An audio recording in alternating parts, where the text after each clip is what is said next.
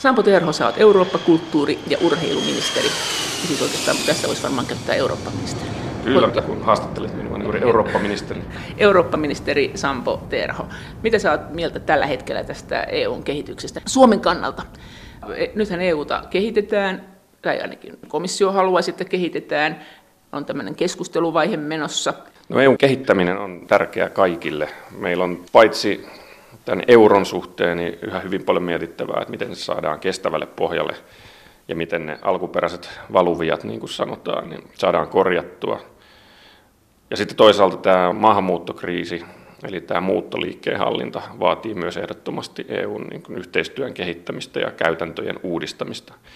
Eli siitä ei ole epäselvyyttä, etteikö EUta tarvitse kehittää monellakin alalla. Siitä sen sijaan on sitten varsin paljon erilaisia näkemyksiä, että millä tavalla. Ja Suomen hallituksen näkemyshän on esimerkiksi euron suhteen, että tällaista yhteisvastuuta ei pidä lisätä, vaan täytyy ennen kaikkea markkinakurin kautta kehittää, jolloin se tarkoittaa sitä, että kukin jäsenmaa maksaa ja vastaa ensisijaisesti itse omista riskeistään. Tässä Tuomas Saarenheimo puhui viime viikolla. Ja ottaa velkaa mielellään jonkun muun kuin oman maan pankilta, ja sitten jos ei pysty maksamaan, niin sitten pankki joutuu antaa velat anteeksi tai järjestelemään, eli antaa siis ehkä myös pidempää maksuaikaa, mutta ei niin, että näitä riskejä ei olisi. Nyt pankit joutuu miettimään ne riskit, katsoa ne korot sen mukaan, ja sitten jos maa ei pysty maksamaan velkoja, niin saa takkiin. Tämä on tämä Suomen idea, että sen sijaan, että ruvettaisiin tukemaan toisiamme vaikeilla hetkillä, niin riskit hinnoitellaan, mikä tietysti vähentää maiden velkaantumishalua. Suomen hallituksen ajatus ja Suomen linja on tässä hyvin maanläheinen, eli jo ennen kuin rakennetaan tämmöisiä yhteisvastuumekanismeja, kuten esimerkiksi pankkiunionin kolmas vaihe, joka tarkoittaa tätä yleiseurooppalaista talletussuojaa, niin ennen kuin tehdään tämmöinen yhteisvastuullinen mekanismi, niin on syytä tasoittaa näitä riskejä eri maissa, koska jos yhtäkkiä laitettaisiin yhteisvastuumekanismi tilanteessa, jossa riskit on hyvin erilaiset eri maissa voimaan, niin se olisi täysin epäoikeudenmukaista niille, joiden riskit on pienemmät. Ja jotta näitä riskejä voidaan ajanoloon pienentää. No tähän Suomi tulee ottamaan tarkemman kannan myöhemmin, mutta yksi tärkeä kysymys on juuri tuo, minkä otit esiin. Eli se, että jos jäsenmaat, jotka jatkuvasti ympäri Eurooppaa edelleen toimivat velkarahalla, lainaavat oman maansa pankeilta rahaa, niin silloin luodaan sellainen kaksoisriski, eli sekä jäsenmaan oma talous, kansantalous, valtion talous on ongelmissa, että myös niiden pankit, saman maan pankit ovat ongelmissa. Ja tämä on kieltämättä hyvin hankala yhdistelmä. Mistä te olette eniten joutunut miettimään, kun te olette miettinyt tätä teidän tulevaa EU-politiikkaa? Mikä, mikä on ollut se suurin ongelma? Ajankohtaisimmat kysymykset ovat nämä mainitsemani euron kehittäminen ja sitten muuttoliikkeen hallitseminen. Tähän euron kehittämiseen olemme jo tehneet tarkentavat kannat ja pyrkineet ennakoimaan niitä avauksia, mitä nyt ympäri Eurooppaa on sitten tehty. Ja tämän muuttoliikkeen suhteen tulemme vielä tässä lähiaikoina tekemään tarkempia kantoja, tietenkin siis olemassa olevan hallitusohjelman pohjalta, joten ne ei tule olemaan mitenkään siinä mielessä uusia tai murroksellisia, vaan nimenomaan tarkennuksia hallitusohjelmaa. Ja tässä, pelkästään tässä eurokysymyksessä on lukuisia sitten pieniä yksityiskohtia, mitä eri maista tai sitten komissiosta on väläytelty mahdollisuuksina, kuten esimerkiksi euroalueen oma budjetti tai valtiovarainministeri EUlle. Tai... Jota Suomi ei kumpaakaan kannata tai hallitus ei kannata. Juuri näin. Pidämme molempia tämmöisenä tarpeettomina, enemmän niin kuin liittovaltion edistämishankkeina kuin minkään ongelmanratkaisuna, ja sellaisia me emme kannata. No tämä on nyt kuitenkin näin, että tähän on hyvin moni epäily, että jos me sanotaan kaikkeen ei, niin meillä käy huonosti, meitä ei sitä kuunnella ollenkaan. Voisiko olla joku, mihin me voitaisiin sanoa joo, mikä ei. Eikö tämä ollut tämä joo, oli tämä, että joo, pankkiunioni sitten joskus, kun pankit on kunnossa, ja sitten tätä EVM-rahastoa voitaisiin käyttää vähän väljemmin, kun se nyt jo on olemassa, mutta siinä se sitten onkin ne Suomen joot. Niin, me emme arvioi asioita siltä kannalta, että pitää sanoa kyllä hölmöille tai tarpeettomille ehdotuksille, jos niitä vaan esitetään tarpeeksi monta. Vaan me katsomme, että pitää viedä eteenpäin sellaisia nimenomaan olemassa olevia ongelmia ratkaisevia esityksiä. Ja siitähän olemme tuoneet uutena Suomen linjaan tämmöisen hyvin merkittävän esityksen, että eurojärjestelmään tulisi luoda tämmöinen velkajärjestelymekanismi. Eli siis kansankielellä euromaan pitää pystyä menemään konkurssiin. Ja silloin se on ottanut ne pankilta ne lainat ja ne pankit sitten kärsii sen. Kyllä tähän tyyliin, eli silloin pitää niiden, niin kuin, jotka on näistä valtion ottamista riskeistä hyötyneet, kuten esimerkiksi juuri ne lainanantajat, niin pitää joutua siinä ensisijaisesti myös sitten kärsimään niistä ottamistaan riskeistä. Mutta kaikkein tärkeintä ja perusajatus siinä on se, että kun tämmöinen yksittäinen jäsenmaa voisi mennä konkurssiin, siis velkajärjestelyyn hienommin sanottuna, ennen kuin se tulee minkään yhteisvastuumekanismin vastuulle ja katettavaksi, niin sillä lailla vältettäisiin paitsi se, että tämä epäoikeudenmukainen tilanne, että toiset jäsenmaat joutuu maksamaan yhden velkoja, niin myös vältetään se, että tämmöinen yksittäinen jäsenmaa, aika pienikin, niin voisi ajaa koko järjestelmän kriisiin, niin kuin nähtiin edellisellä kierroksella. No, miten sä näit sen Kreikan kriisin? Nyt Tuomas Saarenheimo sanoi, että ei se niin mennyt, että ne velat annettiin sen takia anteeksi, että pelastettaisiin ranskalaiset ja saksalaiset pankit. Tästä ei ollut kysymys, vaan että todella pelättiin sitä dominoefektiä todennäköisesti, että jos ruvetaan antaa velkoja anteeksi, niin silloin ne, jotka on antanut näille muille kriisimaille velat niin kauhistuu ja sitten ne ei saa lainaa ja näin edelleen, siitä aiheutuu kaos. Muistaakseni, eikö säkin ollut silloin kyllä sitä mieltä, että tässä oli tämä pankkien pelastaminen? Tässä on monta puolta ollut tässä edellisessä eurokriisissä, jota nyt yritetään sitten näillä uusilla järjestelyillä välttää, ettei tällainen voi toistua. Yksi on kyllä se, että äh, todella käytännössä siinä pelastettiin Saksan ja Ranskan pankkeja, jotka oli Kreikalle lainannut paljon rahaa ja saanut miljardivoittoja niin, vuosien no, ajan. Erittäin suuria, erittäin suuria voittoja olivat saaneet ja sitten kun tuli se hetki, että kriisit realisoitui, niin sitten tulikin yhtäkkiä yhteisvastuuvoimaa ja, ja nämä niin kuin ongelmat laitettiin veronmaksajien kontolle, joka oli tietenkin täysin väärin, ja silloin ruvettiin nimenomaan puhumaan tästä moraaliriskistä, moral hazardista, että jos rahoitusmarkkinoilla on tämmöinen moraaliriski, joka kannustaa ottamaan suuria riskejä, joista voitot saa itselle, mutta tappiot menee julkissektorille, jopa koko Euroopan veronmaksajille, niin silloinhan syntyy aivan kestämätön tilanne. Mutta sitten tässä, kun otit esiin nämä muut puolet, niin todella siinä alkuperäisessä eurokriisissä jota vieläkin Kreikan osalta käydään läpi, niin oli todella sitten tämä riski, että, ja mitä pelättiin hyvin paljon, että tämä tarttuu sitten ympäri koko Eurooppaa ja syntyy tämmöinen niin kuin maa toisensa jälkeen peräkkäin kaatuu. Ja jonkin verran näitä nähtiin. Nähtiin muitakin maita, jotka joutuivat sitten näiden vakausmekanismien järjestelyjen kohteeksi. Mutta nyt todella Suomen ehdotus pyrkii siihen, että tämmöistä dominoefektiä ei enää syntyisi, jos pystyy yksittäinen jäsenmaa tekemään sen konkurssin, eli velkajärjestelyn.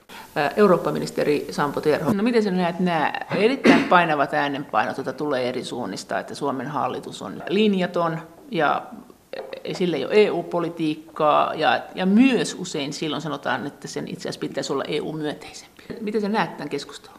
No, tämä kritiikki jossa on myös väitetty, että se on mukaan laiskaa tämä meidän EU-politiikka, mikä on kaikkein omituisin väite, niin perustuu lähinnä siihen, että kaikki tahot eivät pidä hallituksen politiikasta, mutta minä sanon sillä kokemuksella, minkä olen europarlamentista saanut ja muuten politiikasta, niin täydestä sydämestäni, että Suomi tekee parasta EU-politiikkaa, mitä Suomi on koskaan EU-aikanaan tehnyt. Se on realistisempaa kuin aiemmin ja se on myös kansallista etua puolustavampaa kuin se on aiemmin. Eli me emme enää lähde kaikenlaisiin ehdotuksiin mukaan, vaan sillä riemulla, että kunhan saamme tukea tämmöisiä erilaisia hankkeita ja olla niissä mukana, vaan me haluamme järkeviä hankkeita, me haluamme vaikuttaa niihin paljon voimakkaammin ja kriittisemmin kuin aikaisemmin, ja me haluamme todella luoda sellaisen EUn ja Euroopan, joka nauttii kansalaistensa luottamusta, eikä vaan tällaisten liittovaltiointoilijoiden visioita. No miten sä näet nämä kommentit, että pitäisi olla myönteisempi? Suomi ja Suomen hallitus on myönteinen sellaisille hankkeille, jotka edistää Suomen kansalaisten etua. Me olemme erittäin hyvin edistäneet Suomen nimenomaan kansallista etua ja Suomen kansalaisten etua, valvoneet joka tilanteessa sitä, että suomalaisten veroeurot ei karkaa mihinkään Euroopan turhuuden turuille, eikä nämä niin kuin jäsenmaiden vastuut ja tulonsiirrot niiden välillä pääse kasvamaan, koska se ei missään nimessä ole Suomen etu. Eikä myöskään ole minkäänlaista tarvetta Suomella ikään kuin ideologisesti edistää tällaista vallan keskittämistä Brysseliin, koska pienenä maana, jolla siellä Brysselissä on esimerkiksi Euroopan parlamentissa alle kahden prosentin edustus, niin meillä ei ole, ei ole mitään mieltä omia asioita me siirtää sinne päätettäväksi, niin vaan pitää ne täällä niin kuin kansallisella tasolla. Eli sun logiikka on, että koska meillä ei ole niin kuin lihaksia paimentaa sitä rahan käyttöön, niin meidän sinne kannata niitä laittaa. Juuri näin, juuri näin. Ja se on ihan tunnettu tosiasia, että Suomikin on voimakas nettomaksaja EU-ssa, eli mitä enemmän tulonsiirtoja tapahtuu, sitä enemmän me häviämme, näin se on. Komissio anna 6. päivä joulukuuta nyt sitten jonkunnäköisen yhteenvedon siitä, että mitä tälle emulle sen mielestä pitäisi tehdä. Mikä se tilanne on? Sähän kuulet siellä ministerinä. Miltä tämä susta näyttää, että onko, ollaanko me menossa tämmöiseen voimakkaamman yhteisvastuun tielle, joka tehtäisi Suomellekin rahanmenoa, ainakin jos ei sitä nyt sitten takaisin jossain muodossa, vai mikä on pelitilanne? Tässä jo viikko sitten puhuttiin, että esimerkiksi ei Saksa tälle nyt ole niin vihreitä valoa näyttänyt. Odotan ja toivon komissiolta maltillisia ehdotuksia, jotka on tällaisia niin kuin jalat maassa tehtyjä. Että on kuultu muutamia liiankin Suomen kannalta innokkaita ja korkealentoisia visioita, esimerkiksi Junckerin ja Macronin ehdotuksissa monet on sellaisia, mitkä ei meidän näkökulmasta ole tarpeellisia. Paljonko se tekisi sun mielestä maksimissaan, jos nämä kaikki menisi läpi, niin rahan menoa Suomeen? Ei sitä ei pysty vielä ennakoimaan, koska meillä ei ole konkreettisia ehdotuksia ja mehän emme tule kannattamaan mitään sellaisia, jotka tietää, sellaisia ehdotuksia, jotka tietäisi Suomelle rahanmenoa. No se eurobudjetti, jota ehdotettiin, joka ehkä ei mene läpi, niin sehän oli hurimmillaan, että se olisi niin kuin kaksinkertainen määrä tähän nykyiseen, mitä meillä menee EU-rahaa. Niin, me voi emme, tulla takaisinkin, mutta... Me emme tosiaan kannata tätä eurobudjettia. Mutta entäs maiden välillä? Millainen, millainen on pelitilanne nyt? Se meille selviää varmasti tässä loppuvuoden aikana, nyt kun tämä emun eli euron kehittäminen menee eteenpäin. Ja olen kohtuullisen luottavainen, että esimerkiksi Saksa, kuten jo mainitsitkin, mm. ei lähde nyt mihinkään kovin lennokkaisiin ideoihin mukaan. Saksakin on yleensä niissä lennokkaissa ideoissa nimittäin maksumies.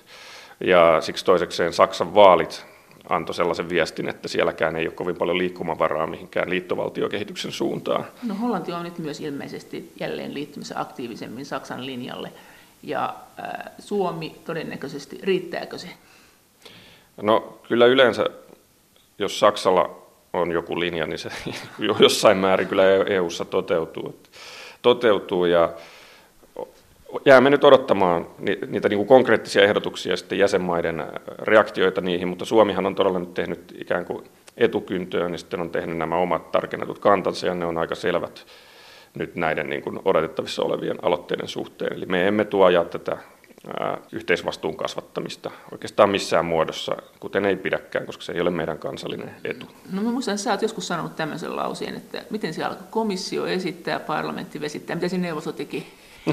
Joo, silloin kun oli Euroopan parlamentissa ja toimin ikään kuin tämmöisessä EU-kriittisessä ryhmässä, niin meidän tehtävämme usein oli juuri se, että kun komissio teki kaikenlaisia esityksiä, erityisesti silloin se aiempi Barrosson komissio teki valtavan, valtavia määriä esityksiä, niin sitten kun ne tuli parlamentin käsittelyyn, niin yritimme mahdollisimman paljon ottaa niistä näitä nimenomaan yhteisvastuu- ja liittovaltiopiirteitä pois ja sitä kautta niin kuin lieventää eli vesittää niitä. Nythän tosiaan oma roolini on muuttunut. Silloin kun olin parlamentissa, niin olin siinä vaiheessa sitä prosessia, nyt olen itsekin niin kuin neuvoston puolella toimin nykyään. Sä oot nyt lupautunut siihen, että nyt kun sä oot hallituksessa, niin toisin kuin aikaisemmin, niin sä et aja euroeroa, etkä siis eurosta eroamista, etkä EUsta eroamista.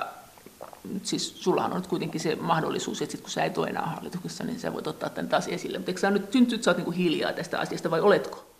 No tarkkaan ottaen siis en ole koskaan ajanut eurosta tai EUsta eroamista, vaan tämä meidän EU-kriittinen ja uudistusmielinen ryhmä ECR ajoi EUn uudistamista, mikä tarkoitti sitä juuri, että tällaisen niin kuin liittovaltio EUn johdonmukainen torjuminen oli se meidän ydinajatus. Eli ei enempää tarpeetonta säätelyä, ei enempää vallansiirtoa Brysseliin eikä enempää tulonsiirtoa jäsenmaiden välillä. Mutta olitko se sitten äänestystä ajamassa? Äänestystä olen pitänyt esillä, että myös Suomessa jossain vaiheessa tulevaisuudessa voidaan järjestää kansanäänestys tästä EU-jäsenyydestä, mikä tällä hetkellä tulos olisi varsin selvästi varmasti EUn puolesta. Ja pidän tätä ajatusta ennen kaikkea siten perusteltuna, että EU on hyvin paljon muuttunut siitä, kun liityimme EUhun ja kun edellisen kerran tästä äänestettiin oikeastaan aivan toisenlaiseksi unioniksi. Ja hyvin monissa maissahan esimerkiksi näiden perustuslaki muutosten tai perussopimusmuutosten, niin kuin EUssa sanotaan, yhteydessä, niin järjestetään kansanäänestyksiä siitä, että hyväksytäänkö ne perussopimusmuutokset. Suomessa näitä ei missään kohtaa järjestetty. Eli esimerkiksi tulevaisuudessa, jos perussopimukset avataan ja niitä muutetaan, niin siinä yhteydessä Suomessakin olisi hyvä järjestää joko kansanäänestys koko jäsenyydestä tai sitten siitä perussopimuksen uudistamisen hyväksymisestä. Monissa muissa maissahan on äänestetty, koska se tavallaan alkaa nollapisteestä se EU silloin, mutta pitäisikö järjestää sitten äh. esimerkiksi kymmenen vuoden välein? No ei kannata asettaa mitään sellaista vuosimäärää niin kuin tarkasti.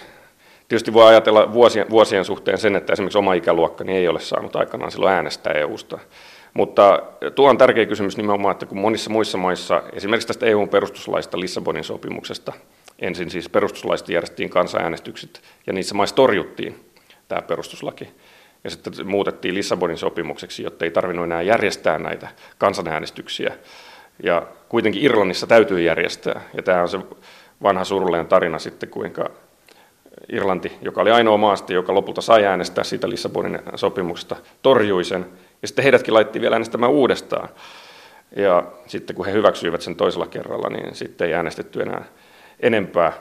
Ja se osoittaa juuri sen, että pienillä maillakin on vaikutusvaltaa silloin, jos kansaa kuunnellaan niin näissä suurissa kysymyksissä.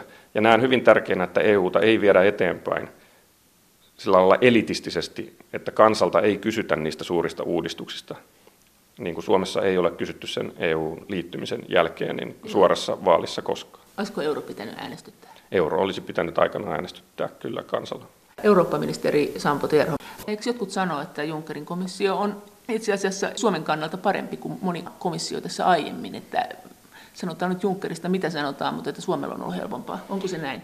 No sanoisin, että Junckerin komissio on minun mielestäni parannus ja tehnyt monia kohennuksia aiemman Barroson komission linjaan.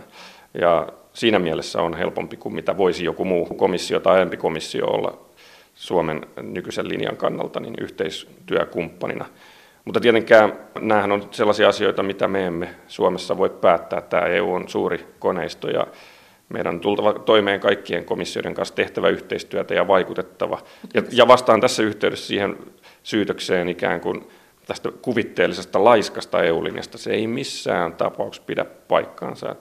Me vaikutamme koko ajan kaikilla tasoilla, paitsi että otamme hallituksena ja maana jo etukäteen selkeitä linjoja siitä, mitä tuleman pitää.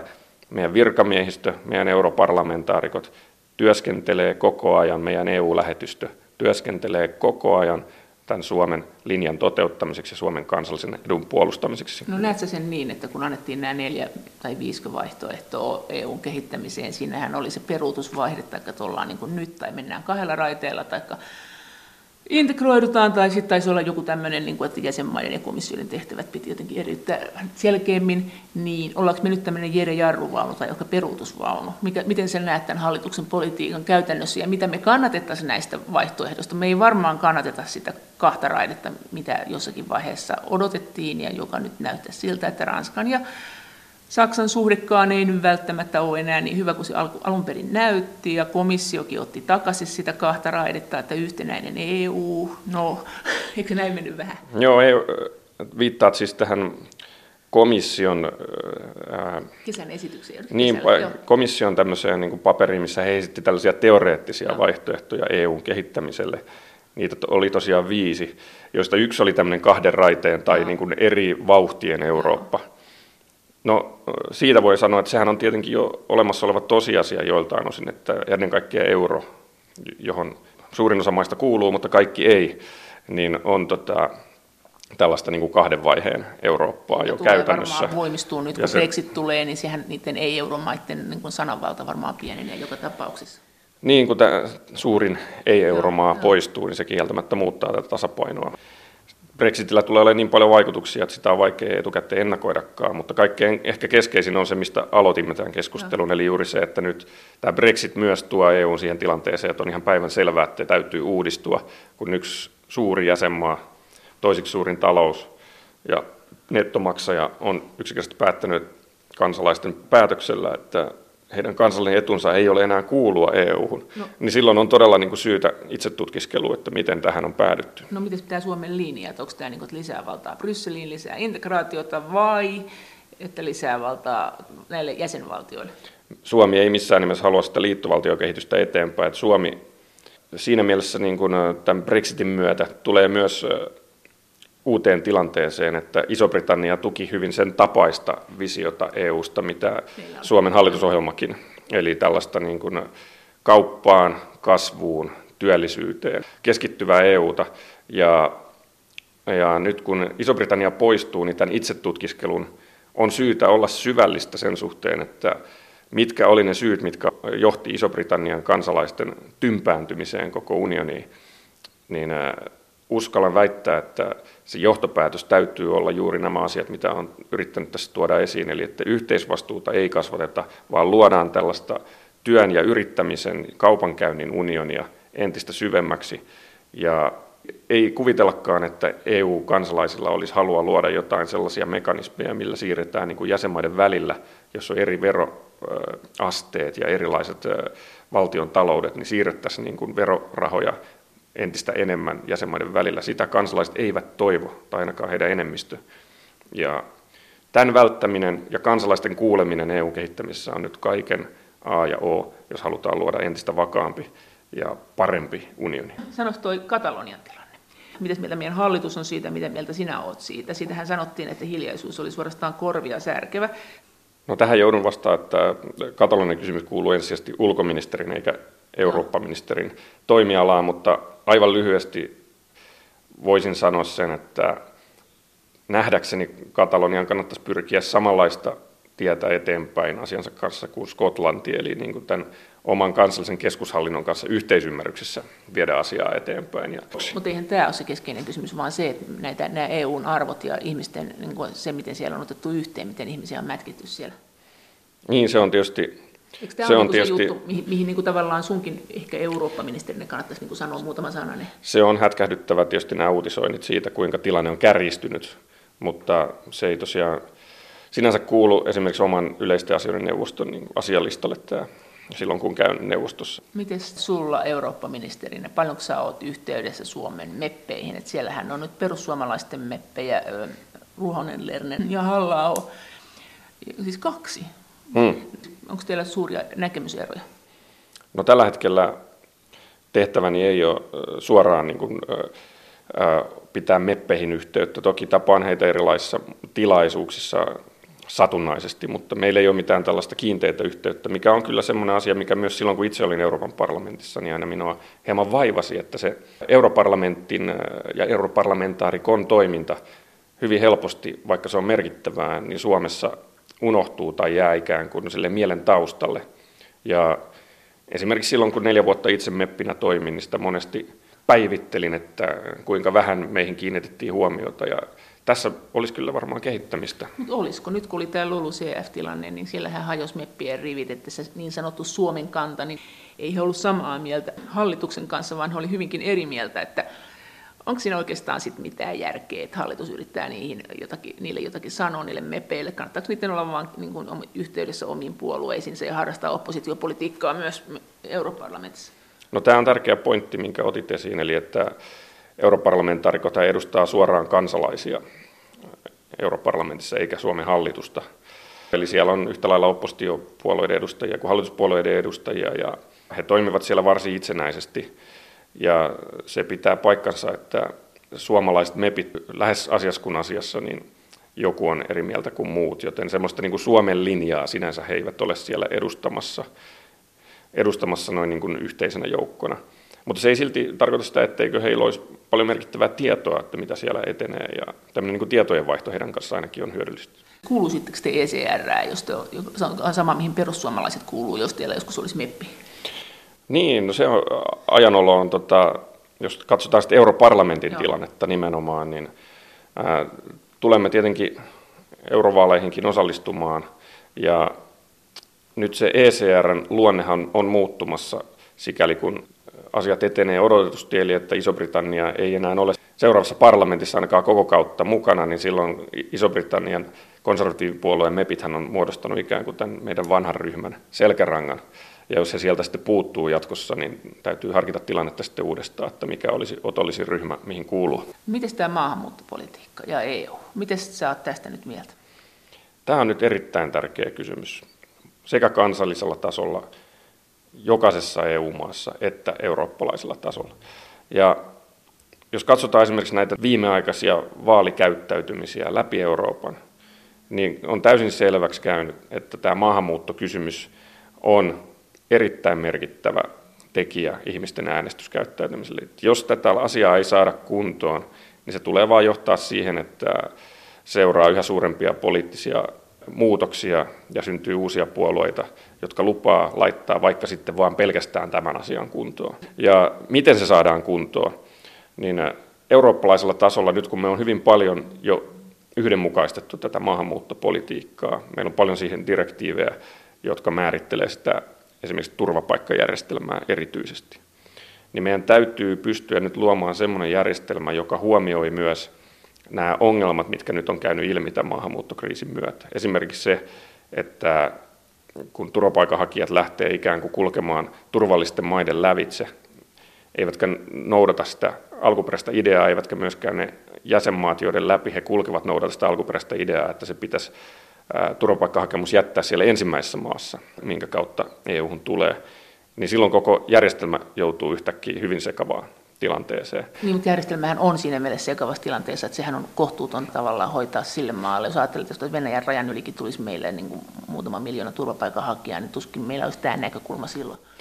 Mistä olenkin tulossa siihen, että nyt kun on paljastunut, että mikä ei sinänsä ole mitenkään yllättävää, mutta jota, jota jostain syystä ei haluttu nähdä pitkään aikaan tai tunnustaa, että Eurooppaan suuntautuu hyvin paljon turvapaikanhakijoita, joista merkittävä osa on myös perusteettomia, jotka on halukkaita etsimään ei pelkästään fyysistä turvaa, vaan myös sosiaaliturvaa, eli kulkemaan selvästi kohti sellaisia maita, missä on par- oletettavasti paremmat elintasolliset olot.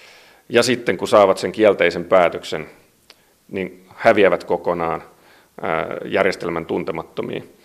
Niin me on tultu niin sekavaan kaoottiseen tilanteeseen, joka maksaa rahallisesti valtavasti ja toisaalta aiheuttaa yhteiskunnallista levottomuutta ja jopa turvallisuusongelmia, että toistan tässäkin yhteydessä sen sinisten johdonmukaisen ajatuksen, että tämä tilanteen kaikkein keskeisin yksittäinen ratkaisu on se, että turvapaikkahakemukset käsitellään jatkossa EU-alueen ulkopuolella, jolloin EUn sisäpuolelle tulee vain ne, jotka on jo saanut sen myönteisen turvapaikan. Tiedetään, että se heidän hakemuksensa on tarpeellinen.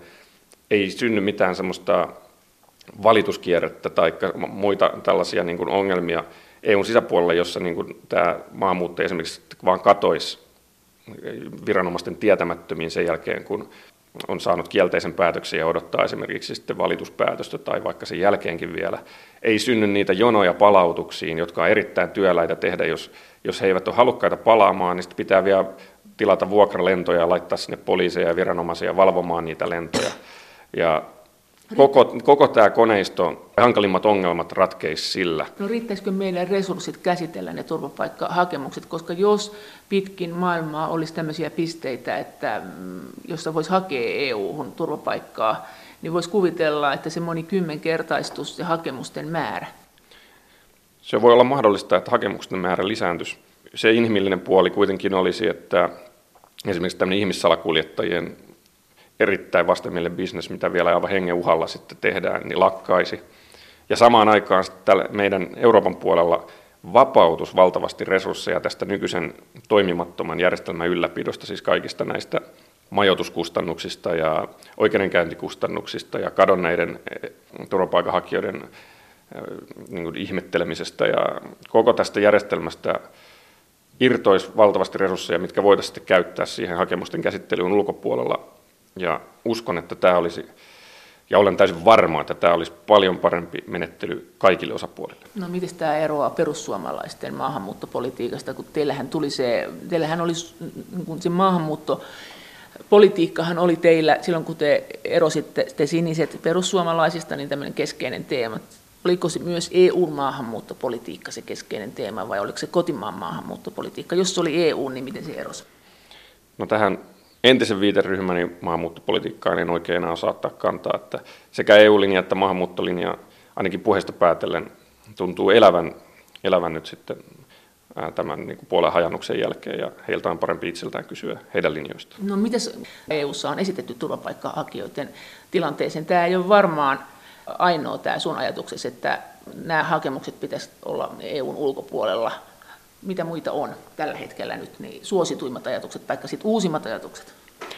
No hyvin äh, keskeinen havainto nyt tästä jo toteutetusta vapaaehtoisesta taakanjakojärjestelmästä on se, että jälleen kerran luotiin semmoinen menettely, mikä ei käytännössä toiminut. Eli kun EU-maat lupasivat ikään kuin vapaaehtoisesti, tosin hyvin niin kuin pakonomaisessa tilanteessa, mutta vapaaehtoisesti kuitenkin ottaa ja jakaa eteenpäin turvapaikanhakijoita Etelä-Eurooppaan, erityisesti Italiaan, Kreikkaan tulleista turvapaikanhakijoista, niin eihän tätä taas yhteistä sopimusta noudattaneet kuin käytännössä Suomi ja Malta.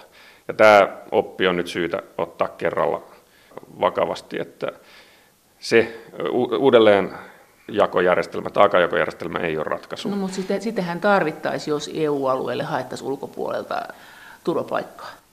Silloin se olisi hallittua sitten, jos, jos nämä niin kuin hakemukset olisi käsitelty jo ulkopuolelta ja määrät olisi tiedossa, niin silloin oltaisiin ihan erilaisessa tilanteessa. Miten niin? Silloinhan olisi tulisi tämä sama riita. Silloin ei olisi näitä kustannuksia samassa mielessä ja tätä hallitsematonta tilannetta. No, miten turvapaikanhakijat sitten jaettaisiin, jos EU-hun keskitetysti hakisi ne luvat? Niin no siinä, todella siis siinä tapauksessa sitten niin sitä voitaisiin niin kuin miettiä sitä, että miten se taakanjako siitä eteenpäin tapahtuisi. Eli siinä on siis ihan oikeassa, jos sitä haittakaa, että, että silloin syntyisi uusi tilanne, jossa voitaisiin niin kuin miettiä, että miten ne sitten, ne, jotka hakevat niitä turvapaikkoja, niin jaetaan. Kyllä, pitää paikkansa. No, mitä muita ajatuksia? Sitten oli tämä ajatus, eikö ollut, että nämä maat, jotka ei ota vastaan turvapaikanhakijoita, niin maksaa niille maille, tai maksaa EUlle, joka maksaa niille maille, jotka ottaa vastaan. Kaikki nämä tämmöiset ehdotukset on aika niin kuin vaikeasti toteutettavia ja epäselviä. Et sen takia toistan yhä uudestaan tätä niin kuin, niiden hakemusten käsittelyä EUn ulkopuolella, ja sitten tietysti näiden niin kuin ulkorajamaiden kanssa yhteistyö on tärkeää, erityisesti siellä Välimerellä nyt tällä hetkellä, ja sitten rajavalvonta on tärkeää. Mutta entäs tämä nykyinen tilanne? Täällä on nyt tällä hetkellä paperittomia ihmisiä ja palautukset ei onnistu. Onko EU suunnittelemassa semmoista, että EU neuvottelisi nämä palautussopimukset? En ole kuullut, että tällaista olisi. EU on kyllä eri yhteyksissä ja eri kokouksissa korostanut sitä, että näiden palautusten tehostamista täytyy jatkaa, mutta en ole perillä mistään konkreettisista ehdotuksista tällä hetkellä asian parantamiseksi, mikä osoittaa jälleen kerran sitä, että kun tilanne on päässyt tähän, mikä se nyt on, niin silloin tavallaan ollaan jo aika lailla sormisuussa, että tästä on hyvin vaikea löytää mitään ratkaisuja sitten, kun meillä on tuhansia, kymmeniä tuhansia ihmisiä pitkin Eurooppaa, jotka on hakenut turvapaikkaa, saanut kielteisen päätöksen ja päättää sitten jäädä mieluummin laittomaksi maahanmuuttajaksi, mikä aiheuttaa hyvin monenlaisia ongelmia, että mistä he voivat sitten saada toimeentulonsa ja lähinnä tietenkin harmaasta taloudesta ja mistä palvelunsa kuka tietää.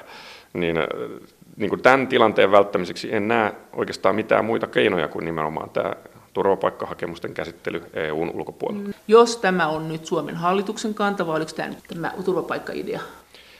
Tämä turvapaikkaidea on sinisten kanta, se ei ole vielä hallituksen kanta. Todella tulemme uusimaan näitä ja päivittämään näitä muuttoliikekantoja hallituksen puolesta niin vielä tässä lähiviikkoina. Onko teillä mahdollisuuksia saada tämä läpi? Aika näyttää, mutta kyllä me tätä ehdotamme. Mitä muuta siihen kuuluu sitten vielä?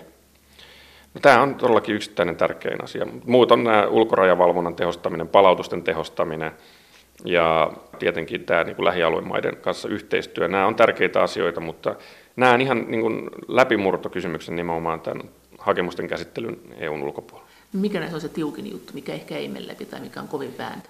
No tätä en lähde spekuloimaan. Että me olemme tehneet jo tämän eurokantojen päivityksen hyvässä yhteistyössä ja se on valmis ja olen siihen erittäin tyytyväinen. Se on paras euroa käsittelevä paperi, mitä Suomessa on vielä koskaan miltään hallitukselta tehty, ja odotan samaa lopputulosta myös tämän muuttoliikepaperin suhteen. No, sitähän on kritisoitu sitä emu-paperia siitä, että muutama joo-sana tai muutama ehkä-sana teki siitä jotenkin nätimmän jostakin epäolennaisissa asioissa. Niin, minä tiedän, olen tietoinen tästä, että Suomessa on tämmöinen myöntyvyyslinja hyvin vahva ollut EU-suhteen, mutta nyt se on muuttunut ja me ajamme kansallista etua, emme ajamme järkeviä ratkaisuja, emmekä mitä tahansa, mitä keksitään ehdottaa. Eurooppa-ministeri Sampo Terho, no mitä sä luulet, että mitkä tulee olemaan nyt lähitulevaisuudessa sitten, jos tämä emuvääntö menee jotenkin ohi huon, jollain lailla ja sitten tämä maahanmuuttotilannetta ei varmaan saada nyt kovin pian ratkaistua, voi olla, että saadaan, mutta tuskin, niin mitä ne on ne, sitten ne seuraavat piilevät ongelmat? Et pelkäät sä nyt, kun on ollut näin matalat korot, että nyt tänne kohta pamahtaa siis megalomaaninen pankkikriisi, kun korot joskus nousee ja mitä sitten tehdään ja ottaako mikään pankkiunioni. Että sitähän niin kuin, semmoinen olohan on, että näinhän voisi käydä.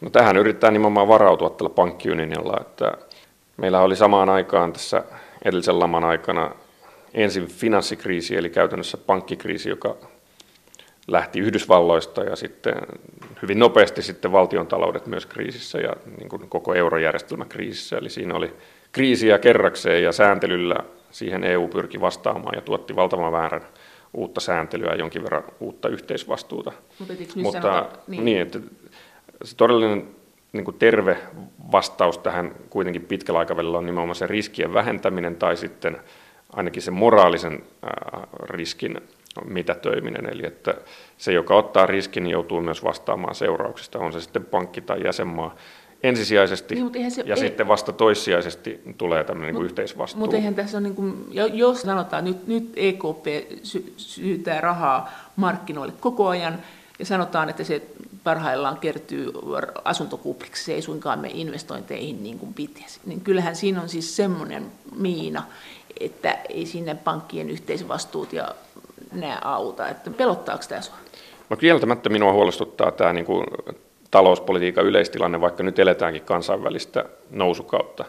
Nyt tässä on tärkeä erottelu muistaa se, että poliitikot eivät ohjaa Euroopan keskuspankkia, vaan Euroopan keskuspankki on itsenäinen toimija ja ohjaa nimenomaan rahapolitiikkaa, eli siis euron arvoa ja inflaatiota, äh, huolehtii näistä asioista. Ja nythän sitten tässä on tapahtunut kieltämättä tällaista niin kuin äh, rajapintojen äh, ikään kuin hämärtymistä siinä, että kun Euroopan keskuspankki merkittävältä osalta on auttanut ratkaisemaan tätä kriisiä, mikä on kuitenkin ennen kaikkea olisi taas poliitikkojen ja niin kuin hallitusten tehtävä. Ja ymmärrän, en, mitä haet tässä takaa, ja tunnustan myös sen, että se on äärimmäisen huolestuttavaa, että näin nousukaudenkin aikana lähes kaikki euro- ja EU-taloudet elävät velaksi, ja samaan aikaan rahan määrää lisätään, korot ovat erittäin alhaalla, niin kyllähän tässä niin kuin tuntuu, että tilanne on edelleen se, että vaikka on nousukausi, niin kaikki mahdollinen elvytys on päällä sekä valtiotasolta että rahapolitiikan tasolta.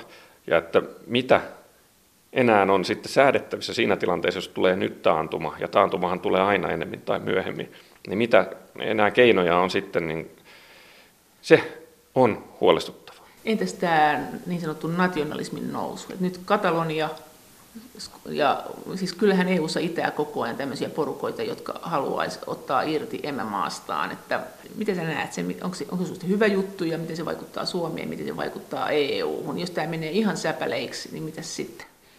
Niin, se on totta, että monissa EU-maissa on tällaisia maakuntia tai muita ikään kuin tämmöisen pienemmän, kapeamman identiteetin kehittäneitä alueita kuin sen niin kuin kansallisen identiteetin. Joo. Ja se on tämmöinen aikamme trendi, johon on ehkä tarpeet ottaa mitään semmoista arvottavaa kantaa, että onko se hyvä vai paha, koska se nyt joka tapauksessa on. Mutta mitä siitä on, mutta siitä EUlle seuraa kieltämättä erikoisia tilanteita, jos joku jostain EU-jäsenmaasta eroaa toinen pienempi osa, niin kuuluuko se sitten EU-hun tai saako se hakea EU-hun tai millä prosessilla saa hakea EU-hun ja tunnustaako muut EU-maat sen ja niin edespäin. Eli se on hyvin sekava tilanne, jolla en mielellään spekuloi. No näet sä, että EUsta on tulossa huokusempi. Nyt puhutaan jopa siitä, että pitäisikö nyt kuitenkin kehittää se systeemi, että eurosta pääsee eroon. Tuleeko tähän tämmöinen pyöröovi rajoille? No EU on kieltämättä, kuten on todistettu, että EUsta voi erota. Virallisesti eurosta ei voi erota. Ja eh, euro on ikuinen ja jakamaton, niin kuin se virallinen rimpsu kuuluu. Se on kieltämättä vähän hupasa tapa kirjoittaa tai väittää ylipäänsä mistään valuutasta, että se on ikuinen, mutta tämä on se nykytilanne ja äh, saamme, saamme sitten nähdä, miten tämä kaikki nykyinen olemassa oleva sääntely suhtautuu siihen tilanteeseen, jos tämmöinen eurooppalainen fragmentaatio tai niin kuin äh, jäsenmaiden sisäinen hajaantuminen alkaa. Tässä ehkä niin kuin historiallisessa tilanteessa ihan näin historioitsena voisi sanoa sen, että se on hyvin pulmallinen tilanne, jos tämmöisen niin kuin kansallisen identiteetin rapautuminen on päässyt pitkälle, mutta samaan aikaan meillä ei ole vieläkään mitään voimakasta eurooppalaista identiteettiä, vaan sitten juuri tämmöinen niin kuin maakunnallinen identiteetti pääsee kaikkein vahvimmaksi ja se kieltämättä voi johtaa hajaantumiseen. Miten se, tulee sitten tämmöinen mafiostuminen, että, että, että tulee tämmöisiä pikkuklubeja, jotka pyörii täällä villinä ja sitten EU ei pysty niitä hallitsemaan. Että onko tämä se, niin se hurjin skenaario, että maat hajoaa semmoisiksi klaaneiksi? Niin, tässä voi monenlaisia skenaarioita viljellä, mutta en nyt näin ministerin ominaisuudessa lähde sillä spekuloimaan. Totean vaan sen, että kyllä se hyvin sekava tilanne Euroopassa olisi, jos näitä niin kuin nykyisiä kansallisvaltioita, eli EUn näkökulmasta jäsenmaita, alkaa hajota osiin. Vaikka niin... sulla on ollut tavallaan se missio, että, että me pidämme itse, hoidamme asiamme, ja sehän on tavallaan hyvin lähellä tämmöistä niin kuin Katalonia retoriikkaa. Kyllä, mutta kun jäsenmaat hoitaa omia asioitaan, niin tähän samaan periaatteeseen kuuluu se, että minä en sitten kovin rohkeasti lähde kommentoimaan sitä jäsenmaan sisäistä tilannetta ja asiaa, eli sitä, että jäsenmaan koossa pysymistä tai sen jonkun tietyn maakunnan itsenäisyyspyrkimyksiä. Että että tästä täytyy olla hyvin varovainen. Entäs populismi? Miten sä näet populismin EU-ssa? Sä oot itse peräisin tämmöisestä populistisesta liikkeestä tai populistisesta puolueesta, ja varmaan siniset on edelleenkin ihan populistinen puolue. Kyllä siniset on tämmöinen populistinen liike, jos näin halutaan sanoa siinä sanan myönteisessä merkityksessä, eli haluamme pitää politiikan lähellä kansalaisia, haluamme pitää poliittisen kielenkäytön sellaisena, että kansalaiset ymmärtää, mistä puhutaan, ja haluamme kuunnella kansalaisia ja ottaa kansalaismielipiteen huomioon, esimerkiksi juuri tässä EUn kehittämisessä, niin hyvin tarkkaan. Eli siinä mielessä kyllä erittäin populistinen, ja Euroopassahan me näemme, että ihmiset on hyvin turhautuneita niin sanottuihin vanhoihin puolueisiin ja etsivät hyvinkin niin kuin yllättäviltä tahoilta mahdollisesti mutta myös niin kuin joka suunnasta, myös vanhoista puolueista, jos ne uudistuvat, niin etsivät semmoisia niin uusia poliittisia voimia, jotka ratkaisisivat nämä ajan ongelmat, joita nimenomaan esimerkiksi tämä EU-kehittäminen ja maahanmuutto ovat. Miten vasemmistolaisena sä näet sen populistisen puolueen? Sehän kuitenkin usein saa voimansa siitä EU-ssa, että se kritisoi eliittiä. Elitismi on sinänsä varmaan kaikkien tällaisten populististen puolueiden se niin kuin vastavoima ja niin kuin mitä he vastustavat olevat, ovat sitten vasemmalta tai oikealta. Mutta kyllähän tällä hetkellä niin semmoinen niin vasemmistolaisuus tai sosialistinen aate niin ei kyllä missään nimessä ole samanlaisessa nosteessa kuin tämmöinen, tämmöinen sitten niin kuin moderni populismi, joka uskoo kuitenkin markkinavoimien edistämiseen. No, se on aika positiivinen nyt kuitenkin EUn suhteen verrattuna siihen, miten sä oot aikaisemmin ollut. Oletko hmm. kääntänyt kelkkasi? En, vaan tilanne on parantunut tietenkin niistä eurokriisin synkimistä vuosista ja myös siitä, että Junckerin komissio on ollut minun mielestäni viisaampi kuin Barosson komissio. Myöskin Barosson komissio tietysti joutui toimimaan erittäin hankalissa olosuhteissa. Kuitenkin on sanottava, että onhan meillä uusia kriisiä tulee nopeammin kuin vanhoja ehditään purkaa, eli tämä Brexit, nyt niin kuin mikä on sitten Junckerin komission huolena ja todella tämä muuttoliikkeen ja maahanmuuttokriisin ratkaiseminen ja myös tämä euron niin kuin viimeistely on aivan kesken. Niin tekemistä riittää ja erilaisia yhteisvastuuehdotuksiakin lentelee, mutta en ole tällä hetkellä huolissani siitä, että tämmöistä lainkaan samassa mittakaavassa tämmöiset kielteiset yhteisvastuuesitykset, niin kuin mitä aiemmin on päässyt menemään läpi, niin menisi eteenpäin. Ja varsinkin tiedän ja olen luottavana siihen, että Suomen kanta niihin on toisin kuin aiemmin, niin erittäin järkevä. No sä oot vanha sotahistorioitsija. Näet sä tämän nykyisen tilanteen, tämän kansainvälisen tilanteen suhteen, että se tekee sen, että tavallaan se hinta, mitä me maksetaan EUsta, niin sen, se hinta voisi olla jo kovempi, koska ajat on levottomat, me tarvitaan tukea EUsta. Tunnetko sen näin, että sä oot niin kuin tavallaan itsekin sen takia ehkä vähän pehmentänyt? Äh, kyllä tämä kansainvälinen tilanne tietenkin täytyy huomioida kaikessa ajattelussa ja politiikassa, se on selvä. Äh, Suomi toisin kuin useimmat EU-maat ei kuulu NATOon, joten Suomihan etsii myös EUsta varsin aktiivisesti erilaisia puolustusyhteistyömuotoja, ja niitä Suomen hallitus on vienyt eteenpäin aktiivisesti ja vie jatkossakin. Ja siinä mielessä EU ei tietenkään korvaa meidän omaa kansallista puolustusta, mutta se voi sitä täydentää, ja tähän pyritään. Kyllähän se olisi erikoinen tilanne tässä maailman ajassa, jos Suomi nyt niin kuin olisi sekä Naton että EUn ulkopuolella, niin kuinka monta sellaista maata Itä-Euroopassa nyt on, niin siitä voi lähteä katsomaan, että mihin joukkoon kuuluisi. Näin sanoi Eurooppa-ministeri Sampo Terho.